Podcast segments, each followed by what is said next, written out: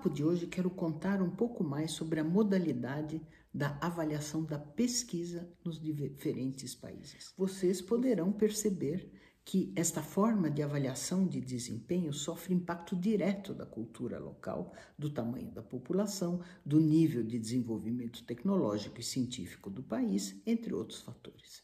Então vejamos. Eu vou iniciar contando sobre a revisão e avaliação feita pelo Reino Unido. Campeão dessa modalidade, o Reino Unido acaba de finalizar a avaliação 2015-2021.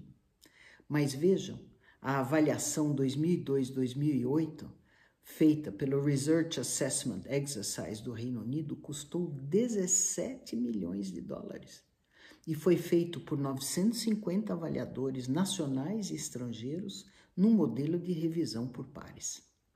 Foram avaliados 52.400 pesquisadores e 159 instituições de ensino superior. Os altos custos envolvidos nesses exercícios se justificam, pois formam a base da definição da distribuição das verbas governamentais pelo próximo período de seis anos. Aliás, é justamente a premiação do financiamento de acordo com a qualidade num ambiente extremamente competitivo, que é considerado a maior força motriz da excelência da pesquisa. No entanto, há bastante crítica por causa dos montantes altos envolvidos e estão sendo buscadas formas mais econômicas de se fazer essa avaliação, usando inclusive uma plataforma tecnológica muito interessante é, chamada ResearchFish Podem ver o link aqui na tela. A lista de indicadores levados em conta é extensa.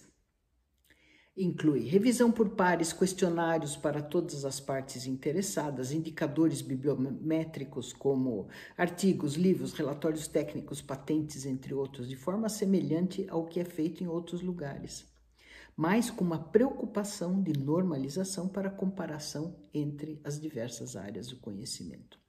Inclui também estudos de caso, ambiente de pesquisa que se baseia em dados como número de bolsas, volume de recursos obtidos ou apoio institucional à pesquisa.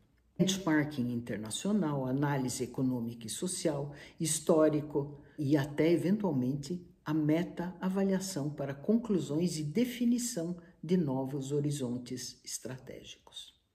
Inclui também indicadores de prestígio, no máximo quatro para cada pesquisador, como prêmios e distinções obtidas, organização de congressos, participação de comitê editorial de publicação científica, entre outros.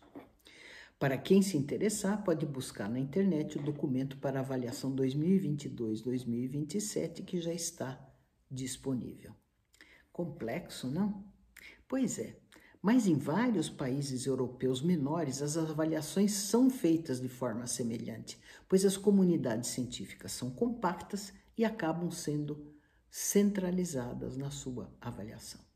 No entanto, em maior ou menor grau, todos os países europeus, os Estados Unidos, o Canadá, a Austrália, entre outros, fazem essa avaliação da pesquisa em nível nacional e utilizam os dados para perseguir níveis de excelência e maior visibilidade do seu parque tecnológico e do seu corpo científico, com vistas ao desenvolvimento na fronteira do conhecimento, atração de empresas inovadoras e de jovens e promissores pesquisadores, benefícios na qualidade de vida, educação e saúde dos seus cidadãos, inclusive no caso do Canadá e na Austrália, um forte viés para estudos com as populações aborígenes e também para obter soluções diferentes para os problemas emergentes.